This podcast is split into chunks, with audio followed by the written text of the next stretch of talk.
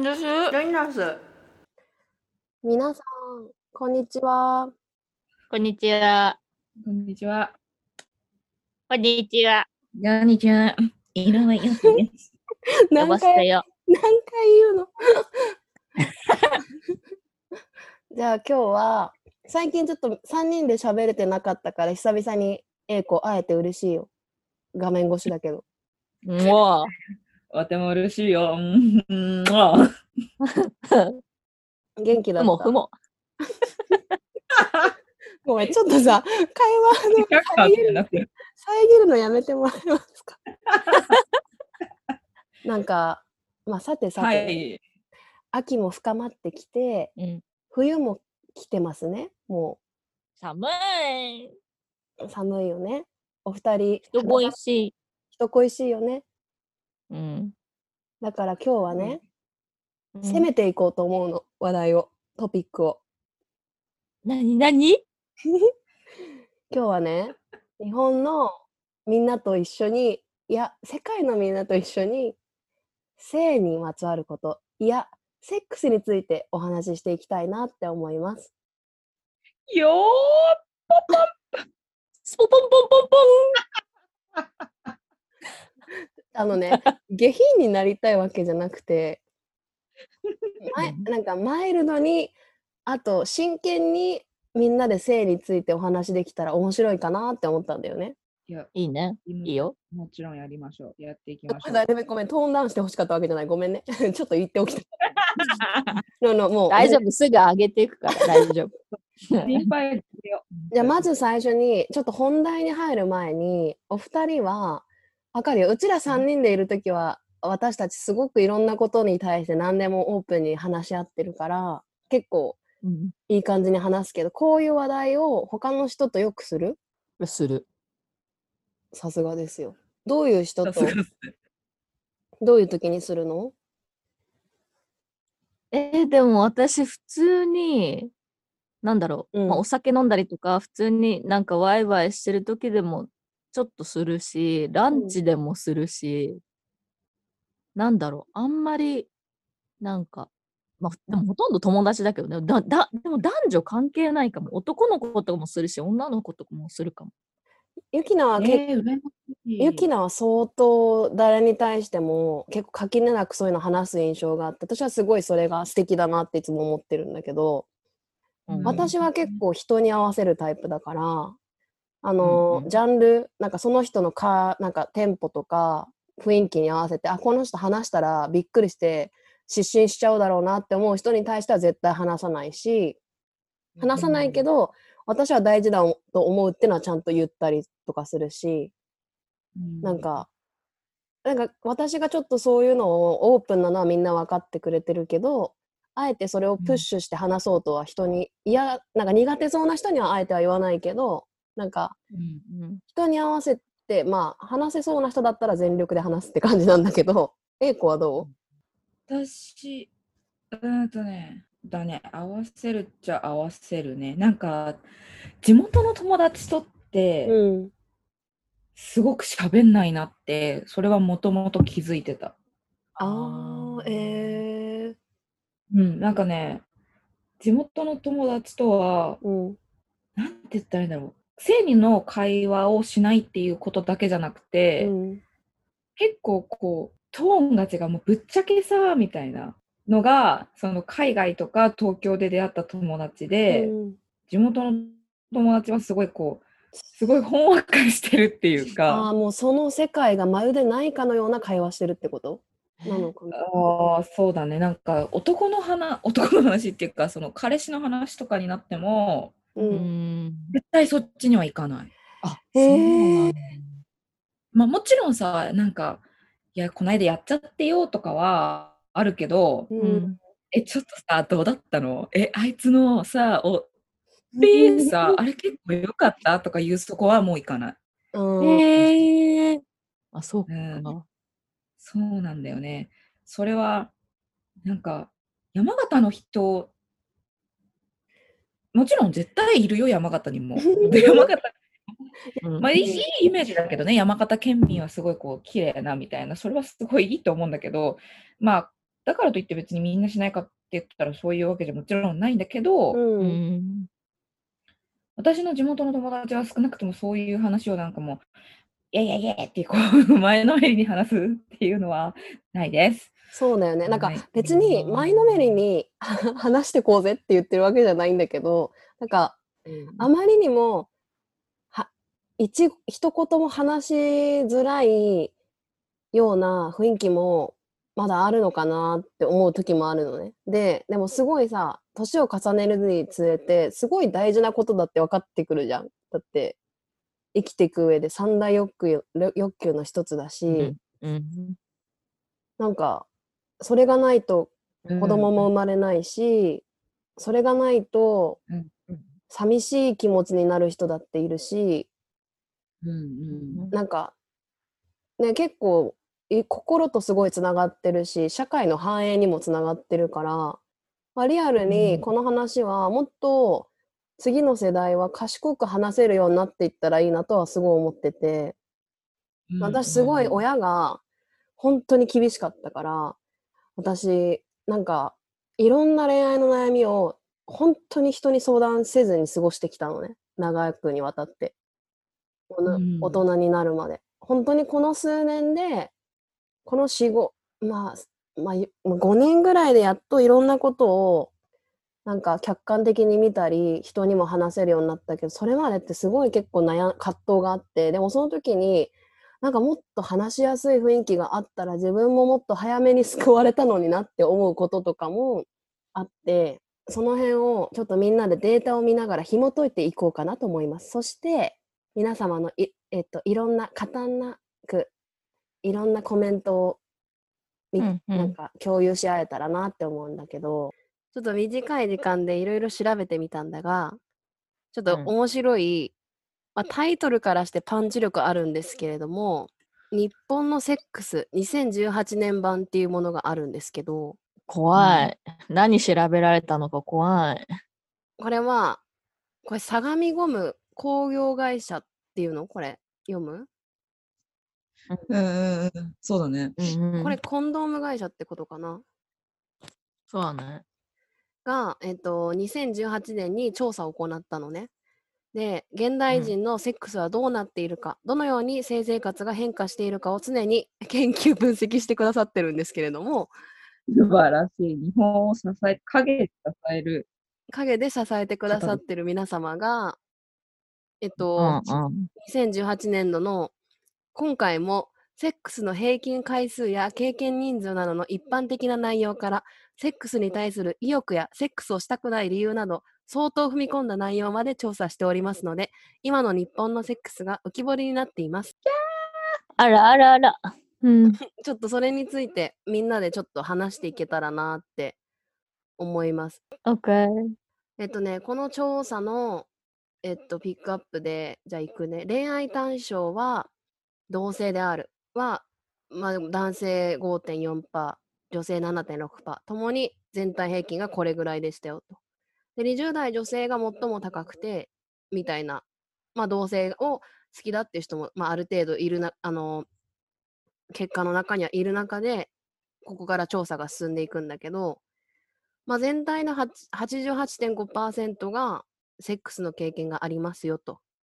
で、にじゅう代男性の さんじゅうよんてんいちパーセント が童貞で、にじゅう代女性の にじゅうてんきゅうパーセント が処女です。おー。前回調査ではにじゅう代男性、さんねんまえに多分人のさんねんまえにしてたらしいんだけど、その時は よんじゅうてんろくパーセント、童貞の方の確率割合が よんじゅうてんろくパーセント だったんで、女性は にじゅうごてんご だったんだけど、だからまあちょっと減ったんだよね。うんうんうん。えー、そうなんだ。女性の童貞率低いね。なんか私の勝手な想像だと男性の方が早く童貞捨ててる気がしたしてた。確かに。えー、えそうでも分かんない。なんか女の子の方がさ発育が早いじゃん。うん確かに。年上の男性とね経験したりね。そうそうそう。で結局さ、うん、なんか分かんないけど年上の男性は年下の女の子が若い女の子が好きっていうさ、なんかもう本当に定説はさ、もうどの時代も変わらないからさ、だからなんかやあやっぱりなんか女の子の方がなんか低年齢で経験するっていうのはなんかわかるかなって感じがする。ーなるほど、そうね、納得です。キモがでちょっとねこの辺はなんかあんまりごめんサラサラって読んでって今セックスを初体験した相手は同年代の交際相手が最も多くって、あ、でも言った通りだね、女性は年上の交際相手が最も多かったと。うん、でここからセックスの経験人数ですね。平均は きゅうてんいちにん、男性が じゅうにてんさんにん、女性ろくにんで、男性でも絶対嘘でしょ。え、どういう意味で絶対嘘でしょってこと？え、何セックス経験人数ってさ、え、何これ結婚するまでに経験する人数がこれ女性ろくにんってこと？えっとこれにじゅう代からろくじゅう代まで全体の平均だからね。えー、それさー絶対嘘でしょ。ちょっとその平均出し出さなくてよくね。あねまあね、これねあのあのもうちょっとそうね詳しいグラフもあるんですよ。これや。おーオッケーオッケー。ありがとう。ああなるほどね。おすげえすっごい。えっと。これさ、聞いてる人に、聞いてる人は見えないから、ちょっと軽く説明すると、はい、お願いします。今、私たちが見てるのは、そのにじゅう代、さんじゅう代、よんじゅう代、ごじゅう代、ろくじゅう代の各年代の経験人数をグラフにしてる、その男性と女性に分けて。で、男性ってにじゅう代からごじゅう代まで右肩上がりなんだけど、女性は、あー、ほんとだ。にじゅう、さんじゅう、よんじゅうってまあ大体そんな変わんなくてごじゅう代で減ってろくじゅう代でもちろん減ってく。でも男性に関してはろくじゅう代でもそんなに減ってないっていうのが私のそのグラフを見た感じ。面白い。だから例えば結婚してたりとかしても浮気をされてるないし、えっと積極的に性行為をされてますよね、いろんな人とってことだよね、この差があるの。うーんですね。まあでも男性は衰えないのかな。でもそりゃそうだよね。だってろくじゅう代でさ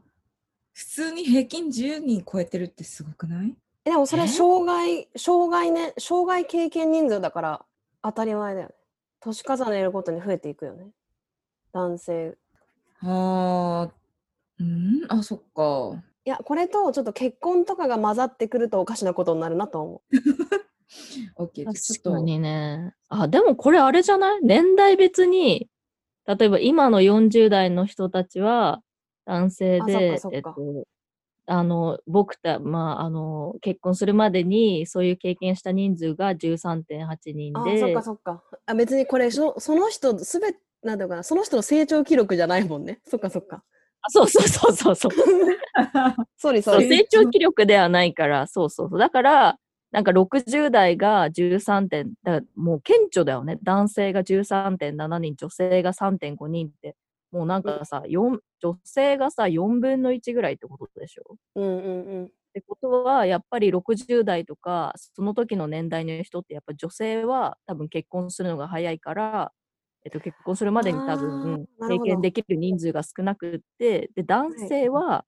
やっぱりその時代の人たちってバブリーな感じのもあったから、うん、結構ブーブー言わせて結婚してからもちょっとちょいちょいあったのかもしれなくて、うん、それでじゅうさんにんってことなのかなって思ったけど、うん、でもこれ嘘だね絶対にね。えどういう意味？え絶対もっと経験してんじゃないのって男だよ。まあ匿名だからそこがミソでこれは日本人の男性だからね、うん、あそうねそうね。えでもすごい少なく言ってそうな気がした。まあありえるね。ちょっとじゃあ次いきますね、うん、ちょっとはい。ふもふもふも今見える？うんうんうんまあ既婚率交際率っていうのがまあ調査の既婚した人いちまんよんせんにん以上いる中でまあ半数以上 ろくじゅうごてんぜろパーセント がまあ、結婚既婚者だったのね。で結婚、うんうん、結婚してない人のうち交際相手がいるのは男性 さんじゅういってんきゅう 女性 よんじゅういってんはちパーセントで、えっと、男女間ではろくじゅう代を除いて女性の方が交際率は高かったと。で、まあ、ちょっといろいろ後で注目は戻ってきてもらっていいんだけど、これすごい項目多いからパパパパパっていくね。で、後でみんなで気になるところ話していってもいいかなって思うんだけど、まあ、セックスするパートナーの有無、うん、未婚で交際相手がいない方のうち きゅうじゅってんにパーセント だからかなりの多くのきゅうわり以上がセックスをするパートナーも不在。で、にじゅう代からよんじゅう代は男性よりも女性の方がパートナーがいる確率が高い。うーん、だからにじゅう代からよんじゅう代の女性は数はここには出てないけど、未婚で交際相手がいなくてもセックスをしている確率が男性よりは高かったってことかな。うーん、でセックスの回数、ここら辺からすごい私は面白いなと思ったんだけど、うん、えっと、いっかげつの平均回数は にてんいっかい、既婚者の平均は いってんななかい、月やばいで未婚で交際相手がいる方の平均は よんてんに、 つまり結婚すると格段に、へ、えっと、セックスの回数が減る。まあ別にこれ統計学だけどね、統計上だけど、ですごく大変だなってこれを見て思って、でここから結婚相手、交際相手以外にセックスをする相手がいますか、つまり浮気相手はいらっしゃいますか、全体で ななじゅうきゅうてんご、 つまり大体はちわりがいないって言ってたけど、その残りの にじゅってんごわりは浮気をして、にじゅってんごパーセント は浮気をしていらっしゃいましたと。で、男性の方が女性よりも浮気確率は約 じゅっパーセント 高く、特ににじゅうからよんじゅう代の男性は約さんわりの人がいると回答しましたと。うーん、で、ここから浮気相手とのセックス回数は、いっかげつの平均回数は男性、男性が にてんなな、女性 にてんいち、まあ、つまり本妻っていうか本当に交際してる相手とか結婚相手のパートナーよりも浮気相手との方が回数は多そうだよね、平均の回数だけどね。わー、で、まあ、浮気相手との出会いの場は同じ会社が最も多かったですと。で、にじゅう代は同じ学校が多かったですと。皆様、会社の方とは適度な距離を保ちましょうということを言いたいです。はい。で、ここからも面白くって、性生活の満足度。満足している男性は よんじゅういってんはち、女性の方が高くて ろくじゅういってんよん。えー、意外。そう、これすごい意外で、これは嘘なんじゃないかしらと私は思っているんですが、一応その統計上はこのこの相模ゴム工業さんの結果だと女性の方が満足をしてましたと。で、ここからまたちょっと角度変わりますと、セックスの経験がない人、セックスをしたいと思いますかと、同定のうち、えっと、ろくじゅうななてんいちパーセント の人がしたいって思ってるのに対して、えっと、バージンの女性のさんわりの人しかしたいって思ってないと。うーん、女性の人はもうちょっとなかなか踏み出す勇気が持てなくなってくるのかもね。うーん、でセックス未経験者のセックスをしたくない理由、興味がない、興味関心がない ごじゅういってんさん、 セックスをしたいと思う相手がいない よんじゅういってんはち。うん、いっかげつのマスターベーションの回数、男性の平均はいっかげつで ななてんいっかい、女性はいっかげつに いってんにかいで、差が、差がすごいんだよね。これもちょっと後で面白いから話してもいいかなって思って、既婚交際相手がいる方のセックスの頻度、多いと思って、だから自分が既婚してあったり交際相手がいる場合、セックスの頻度はどうですかっていう質問に対して、多いと思ってますよって人は全体のうちのめっちゃ少ない ろくてんはち で、少ないと思っているのがもうほぼ半数以上、ろくわりですね、 ごじゅうきゅうてんはち で、もっとセックスしたいかしたいですかっていう問いに対しては男性が ななじゅうごてんきゅうパーセント がしたいで、女性はそれに対して さんじゅうななてんろく。 これ恥ずかしくてこういう答えになってんじゃないかな、女性の場合ってちょっと思っちゃうけどね。うーん、うーん、でもっとセックスをしたいけど希望、希望よりもセックスが少ない理由、男女ともに多かったのは、ああ、相手がその気になってくれない。なるほど。うん、で、もっとセックスをしたくない理由、逆にね。一番多かった回答はめんどくさい。でひどい。結, 結婚相手、交際相手とセックスレスだと思いますか？既婚者のうち ごじゅうはちてんいちパーセント はセックスレスだと思ってますと。で、経験者のうち現在セックス経験者、あ、そうね、セックス経験者かなのうち、現在セックスをする相手がいない方が、あ、いな、どういう意味これ？現在セックスをする相手がいない方がセックスをしたいか。あ、けセックスを今まで経験したことがあって、うん、交際相手はいない、だからパートナーはいないけどしたいですかっていう問いに対しては、男性のはちわりはしたいと、ほぼ。でその逆に女性のしたいは さんじゅうはちてんろく だから少ないってことだね。で逆にしたくない理由は男性がセックスも恋愛もめんどくさい、女性は恋愛的にもう 年, 年齢的にもういい年齢的にもういいって理由にならなくない？ああ、もう悲しすぎる、怖い。でなんだろうね、何歳になったら思うんだろうね。確かにちょっと、うん、それ年齢的にさもういいってさ、なんかそれってただ時制かけてるだけじゃん。別に や, やりたいのにみたいな、うん、ちょっとやばい。あまり作るのよ。で最後がセックスをしたいと思わないけれども交際相手欲しいですかという問いに対して男女ともに欲しくないのが多くて、欲しいのは男性 にじゅうよんてんなな、女性 さんじゅういちてんなな、ろくじゅう代を除き女性の方が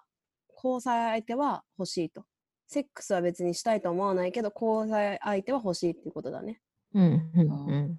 あとこれちょっと面白いから最後簡単にいきますね。さささっと 都, 都道府県別のランキングです。初体験の年齢、最も早いのは沖縄さん、最も遅いのは奈良さん今までの経験人数最も多いのは沖縄さん、最も少ないのは島根さんやっぱりさ、暖かいとさ、ふうふうってなっちゃうんだよね。うん、寒いと外出ないしね。そうだね。で、も交際相手とのいっかげつのセックスの回数が最も多いのは鹿児島さん、おめでとうございます。最も少ないのが神奈川さん。えー、あ、これは不名誉です。浮気相手とのいっかげつのセックス回数、最も多いのは福島さん。結構北ですね。いきなり東北ですってなんで？最も少ないのは埼玉さん。ラブホ多いんじゃん。あ、かもしれないね。いっかげつのマスターベーションの回数、最も多いのは秋田さん、なんと。きりたんぽ、きりたんぽ。それ寒いから、寒いからやっぱあれかな。なんか最も少ないのは岡山さんですね。で、コンドームの使用率、最も多いのは埼玉県。へー、最も少ないのは高知県。ダメですよ。ね、え、待って、ここ。見てみて、コンドームが埼玉が一番多くて、浮気率も最も多いの埼玉さん。大丈夫ですか？そういうことか、連結してるここ。ちょっと気をつけてください、埼玉の皆さん。最も少ないのは島根さん。お、これすごい。鳥取です、鳥取です。鳥取です、ごめんなさい。嘘つきました。で、最後が性生活の満足度で最も高いのは宮崎県でした。で、最も低いのは新潟県でした。へえ、じゃあ宮崎の男とやればいいんやな。へえ、やっぱあったかい九州男児だから、うん、そうそうな、九州男児。えー、ちょっとうちら九州にちょっとツアー企画せねば。以上がちょっとな何しに行くんだよ、九州にツアー組んで。九州観光じゃねえんかい。いやマジ、いや本当、いやまあだ確かに沖縄がそのすごいエッチのなんかなんかた高かったっけ、なんかやっぱ子供の出生率はでもなんか一番なんか少子化からはちょっと遠いみたいなこと聞いたことある、やっぱ沖縄って、うんうん、なんか若い子多いんだよね多分。印象あるよね。そうそうそう、だからなんだろうね、やっぱいい気持ちになっちゃうのかな。うん、まあ開放的になりやすいのかな。あとは働き始めるのも早い印象があるな。あー、結構高校卒業して働き出す人も多い印象があるな。うん、ちょっと皆さんざっくりと今さまざまな、えー、結果を見てまいりました。いかがですか？どういう点で面白かったですか？なんかでも私すごい一番最初の方に出てきたあの同性を好きになる比率、はい、これ一番最初のやつだね。え、これ結構衝撃じゃない？え、これ同性で恋愛対象同性である男性 ごてんよん、女性 ななてんろく ってこれちょっと考えてみたらレズの方が多いってことっていう。うん、一応その統計だとそうだね。それさ、なんか私わかんないけど今ゲイ、ゲイの方とかなんかすごいオープンに結構さ、うん、テレビでは出てくるけど、え、じゃあ私レズですって言ってテレビに出てくる人っていなくない？あー、なんかさ、うーん、なんか、うん、なんか最近ニュースでさ、妊娠したみたいに出てたさ、なんとかモガさんっていな、一期アイドルから出てきた。モガに、はいはいはいはい、あ、あの人両、両方いける人じゃなかったっけ？違うっけ？あー。まあでも確かにあんまり、あの、同性好きな女性で、あんまて、なんかあんま確かに印象はないよね。うん。そうね。にじゅう代が高いっていうのはすごいいいことだなって思った。自分のセクシュアリティが分かってるってことだよね、ちゃんと。あと言える、まあこれはまあ顔に出して言わなくていいからっていうのもあるけど、なんかいい、うんうん、いいことかなって思った。うんうん、そうですね。まあ、そうですね。はい。なんか私ちょっとごめんなさい、ちょっと突っ込んでいいですか？うん。どう？私はね、マスターベーションの回数っていうのが気になりまして、うん、私は女性ちゃんとしてるんだって思ったんだよね。あの少ないけど、うんうん、なんかしてる人もいるっていうのはとても健康的でいいんじゃないかしらって思いました。なんか私前にアメリカから来た、うん、なんかすごいちっちゃい撮影チームに混ぜてもらったことがあって、うん、でなんかあのその中にいろいろ訳あってか家族がいたのね。お父さんお母さんと息子くんがいて、すっごくいい家族で、うん、息子くんが20、20歳そこそこぐらいので、お父さん両親はよんじゅう代よんじゅうごとかかな、うん、まあ年齢聞いてないからよくわかんないけど、まあ大体そのくらいかなと。であの話を聞いたらお母さんはあのたまにそのセックストイのお店でバイトをしてると。へー。あ、実はふたりその夫婦でガラス工房を経営してるんだけどなんか全然違う、うん、お母さんが出稼ぎに行くらしくて、そこのバイト先がそういうところだって言って、で、えいこみたいな、なんかあなたトイは持ってるのとか言われて、うん、え、そう、あ、いや持ってないですとか言ったんだけど、したらもうすごい、いやあなためちゃめちゃ大事なのよみたいな、うんうん、すごいこうやってやっぱりアメリカってまず社会がすごいオープンだし、うん、でさらにこう両親がそんなにオープンだと、うん、やっぱりあいいんだそれっていいんだっていう環境がすごい子供に自然とこう作られるわけだから、うんうんうん、やっぱり私は自分の親とそういう話をしたことないから、私もないしできない普通しないよね、日本人だったらね。私もない、こっぱずかしいけど、でもなんか私はなんかあれだった、なんかあのお父さんはどっちかというと結構オープンな人なのね、うちの家族の中では。だからなんか お, お, お父さんこのなんかにじゅう代のこの時って何やったとかって聞くと、うーんとね、風俗でお姉ちゃんと遊んでたとかもう言うし、なんていうの、なんか兄がなんかちょっと留学する時になんかまだじゅうごぐらいだったんだけど、いや本当にあのエイズに エイチアイブイ に気をつけてほしいからコンドームは必ず使いなさいってめっちゃ言ってたのね、うん、あ、それはすごい大事な会話だと思わない？なんか私はその会話をもっと世界日本中で増や増えていったらいいなって思ってる。うんうんうん、そうだね。いや本当にそれ大事、すごく大事、すごく大事。やっぱりさ、うん、うちらのそのこれからだんだんうちらがもうな親世代になるわけじゃん、うん、だからもう本当にうちらがやって い, いかないといけないんだね。そうなんです。なんか本当にこれ恥ずかしいことじゃなくて、むしろマストだから、なんかそのコンドームをプロテクションをちゃんとどうするか、自分の体を健康で居続けさせるためにっていうのを当たり前になんか使い、コンドームをちゃんと使うとか、わかんない、ピルを飲むとか、なんかいろいろ今注射とかもあるじゃん。なんかそういうのをちゃんと軽く言っといてあげるってすごい大事な気がするんだよね、次の世代の子たちに。バシバシ教育した方がいいと思います。うん、いいと思うし、なんかその例えば交際相手がいなくたって性は楽しめるはずだし、うん、そのあ性楽しめるっていうのはその無駄になんだろう、病気になるほど遊んでほしいって言ってるわけじゃなくて、そのなんか例えば普通にマスターベーションもしたって女性もしたっていいだろうし、うん、うーんなんか男性だけのことじゃない、マスターベーションっていうのは女性だってできるものだし、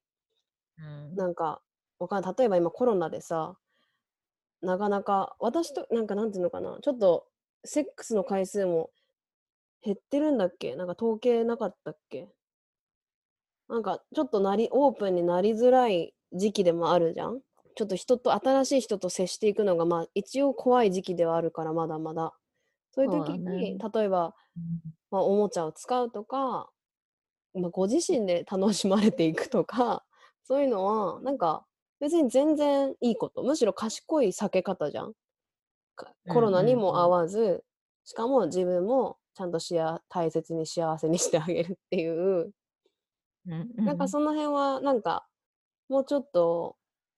まあ、相当ね、あの言う人を選んで言わないとちょっとびっくりされちゃうから気をつけていかなきゃだけど、だから結構大事かなって思うんだよね。うん、まあ、でも確かに私もなんかそういう性のことに関してすごいオープンに話せるのって今考えてみるとほとんど外国人の友達が多くて、間違いない。日本人、日本人の友達で多分これすごい話せるのって多分ほとんどいないやって今気づいた。ダメです。いないわ。いないよ。なんか興味がないか、興味がないか、本当に話すこと自体が結構タブーぐらいのなんか雰囲気があるっていうか、うん、なんだろうね。でもなんかそういうの良くないっていうかさ、わかんないけど、なんかするするべきことを、なんか話し合うべきことをすごい話し合わない文化ってやっぱあんのかな。例えばエッチにエッチにしろそうだし、私すごい思うのは、まあ、ちょ、ちょっと話違うんだけど、うん、なんか会社のその社会保険の話とかさ、なんか自分が働き出した時に自分の給料からどれぐらい引かれるかってさ、うん、でそれが何に使われるかってすごい結構重要な問題だと思ってて、でそれが結局何につながってるかって政治とか、なんかそういう世の中の健康保険のそのなんかこう、なんか少子化がなんで問題かって言われたら、結局なんか上の世代を支えていく人たちが少なくなっていくのもそうだし、なんか年となんかお年寄りがどんどん医療費かかって、でなんで健康保険料が上がるのかって言ったら、まあそういう人たちが結局、まあ、保険を使いながら医療を受けているわけで、うん、言うんだろう、うん、なんか性もそうだし、なんかこういろんな大きいもっとこう社会問題につながるようなことに関して結構なんか話し合うのがちょっとこう遅いっていうか、なんだろう、それ自体にこう結びつけないようななんかこう、うん、教育の仕方、うん、結構すごい問題だなと思ってて、なんかなんかこうなんて言うんだろう、まあ、実際に社会、そう実際にさ社会で役立つ情報じゃん、そういうことって。大事、うん、お金の話とかね。そうそうそう、お金の話もそうだし、投資とかさ、なんていうの、こうなんか資産形成とかもそうだし、うん、なんかこうすごい教育自体がすごいユーズレスな、なんかこう本当にじゃあ社会に出た時に使うのその知識っていうことをすごい学校で教えたりとかするじゃん。うんうん、なんかその話をこの間上司としてて。なんかまたちょっとあれなんだけど、例えば英語の話とか英語の教育とかもでもそうだけど、なんかその彼女の子供がずっとごねんかん、小学校いちねん生から今ごねん生でごねんかん勉強してるのに、